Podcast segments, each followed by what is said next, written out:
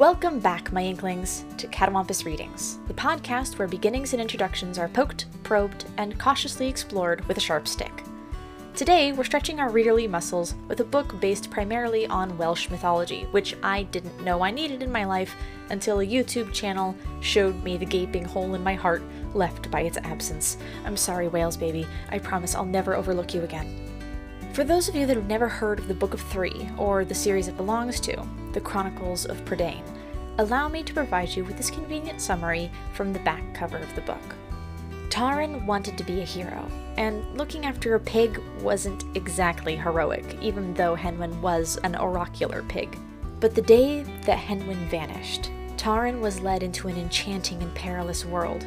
With his band of followers, he confronted the Horned King and his terrible Cauldronborn, these were the forces of evil, and only Henwen knew the secret of keeping the kingdom of Prydain safe from them.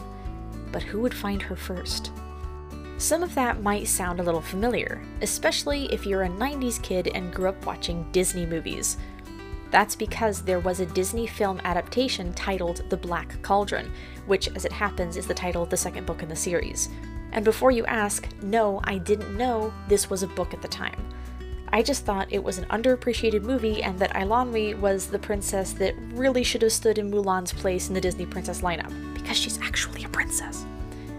I have opinions, okay? Fight me. Every time I think about the Black Cauldron and the books that inspired it, I wonder to myself why this isn't more popular. Why don't we know more about Welsh mythology? After all, it's on the Isle of Britain, and goodness knows colonialism ensured Britain was all up in everyone's business, so why not Wales?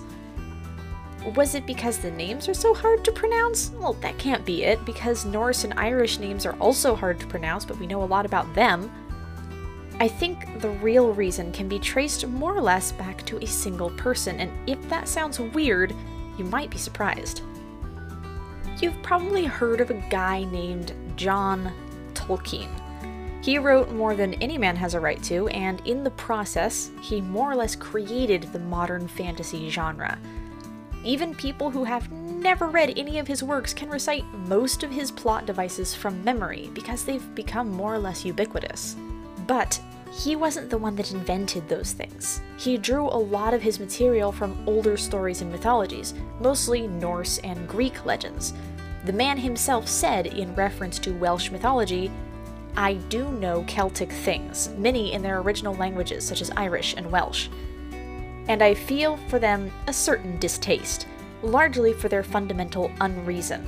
They have bright color, but are like a broken stained glass window, reassembled without design. So I would suggest that the reason Welsh mythology is so often left out in modern fantasy writing is simply that the man whose work served as the foundation for the genre actively rejected Welsh mythology as a potential source material. We've all seen the pattern where something becomes popular and a bunch of other people want to create something like that. It's happened to the Avengers movies, it's happened to the Final Fantasy games, it's happened to the Hunger Games books and you can bet your buttons it happened with The Lord of the Rings, and I can only guess why it didn't happen with The Chronicles of Prydain. But I think that's enough rambling. Let's push that aside for a minute and dig into the good stuff. The Book of Three by Lloyd Alexander.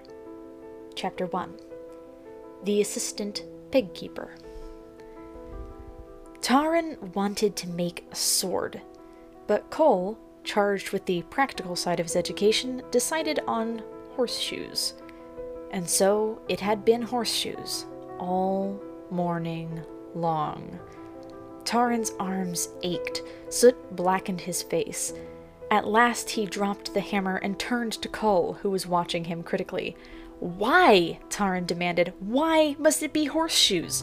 As if we had any horses! Coll was stout and round, and his great bald head glowed bright pink. Lucky for the horses, was all he said, glancing at Taran's handiwork. I could do better making a sword, Taran protested. I know I could. And before Coll could answer, he snatched the tongs, flung a strip of red hot iron onto the anvil, and began hammering away as fast as he could. Wait, wait, cried Coll. That's not the way to go after it. Heedless of Coll, unable even to hear him above the din, Taran pounded harder than ever. Sparks sprayed the air, but the more he pounded, the more the metal twisted and buckled until finally the iron sprang from the tongs and fell to the ground. Taran stared in dismay. With the tongs, he picked up the bent iron and examined it. Not quite the blade for a hero, Coll remarked. It's ruined, Taran glumly agreed. Looks like a sick snake, he added ruefully. As I tried telling you, said Coll, you had it all wrong. You must hold the tongs so. When you strike, the strength must flow from your shoulder and your wrist be loose. You can hear it when you do it right. There's a kind of music in it. Besides, he added, this is not the metal for weapons. Coll returned the crooked, half formed blade to the furnace, where it lost its shape entirely. I wish I might have my own sword, Taran sighed, and you would teach me sword fighting. Wished, cried Coll. Why should you want to know that? There are no battles in Caer Dallben. We have no horses either, objected Taran, but we're making horseshoes. Get on with you, said Coll, unmoved. That is for practice. And so would this be, Taran urged. Come, teach me sword fighting. You must know the art. Coll's shining head glowed even brighter. A trace of a smile appeared on his face, as though he were savoring something pleasant. True, he said quietly. I have held a sword once or twice in my day. Teach me now, pleaded Taran. He seized a poker and brandished it, slashing at the air and dancing back and forth over the hard packed earthen floor. See, he called, I know most of it already. Hold your hand, chuckled Coll. If you were to come against me like that, with all your posing and bouncing, I'd have you chopped into bits by this time. He hesitated a moment. Look, you, he said quickly, at least you should know there is a right way and a wrong way to go about it. He picked up another poker. Here now, he ordered, with a sooty wink. Stand like a man. Taran brought up his poker. While Coll shouted instructions, they set to parrying and thrusting, with much banging, clanking, and commotion. For a moment, Taran was sure he had the better of Coll, but the old man spun away with amazing lightness of foot. Now it was Taran who strove desperately to ward off Coll's blows. Abruptly, Coll stopped. So did Taran, his poker poised in midair. In the doorway of the forge stood the tall, bent figure of Dallben. Dallben, master of Caer Dallben, was 379 years old. His beard covered so much of his face, he seemed always to be peering over a gray cloud. On the little farm, while Taran and Coll saw to the ploughing, sowing, weeding, reaping, and all the other tasks of husbandry, Dallben undertook the meditating, an occupation so exhausting he could accomplish it only by lying down and closing his eyes. He meditated an hour and a half following breakfast and again later in the day. The clatter from the forge had roused him from his morning meditation. His robe hung askew over his bony knees. Stop that nonsense directly, said Dallben. I'm surprised at you, he added, frowning at Coll. There's serious work to be done. It wasn't Coll, Taran interrupted. It was I who asked to learn swordplay. I did not say I was surprised at you, remarked Dallben. But perhaps I am, after all. I think you had best come with me. I'm noticing a bias in myself that I probably should have identified sooner. That is, I always like introductions where we can see the main character interacting directly with someone else. Introductions where the main character is isolated, introspective, or not the focus of the scene tend to irritate or bore me. That's not to say that such scenes can't be written well, or well executed, or even fulfill the standards that we've set for introductions. But I personally don't tend to rate them very highly simply because I don't enjoy them as much. Here in the Book of Three, we're immediately introduced to our main character, Taran, and his teacher, Coll.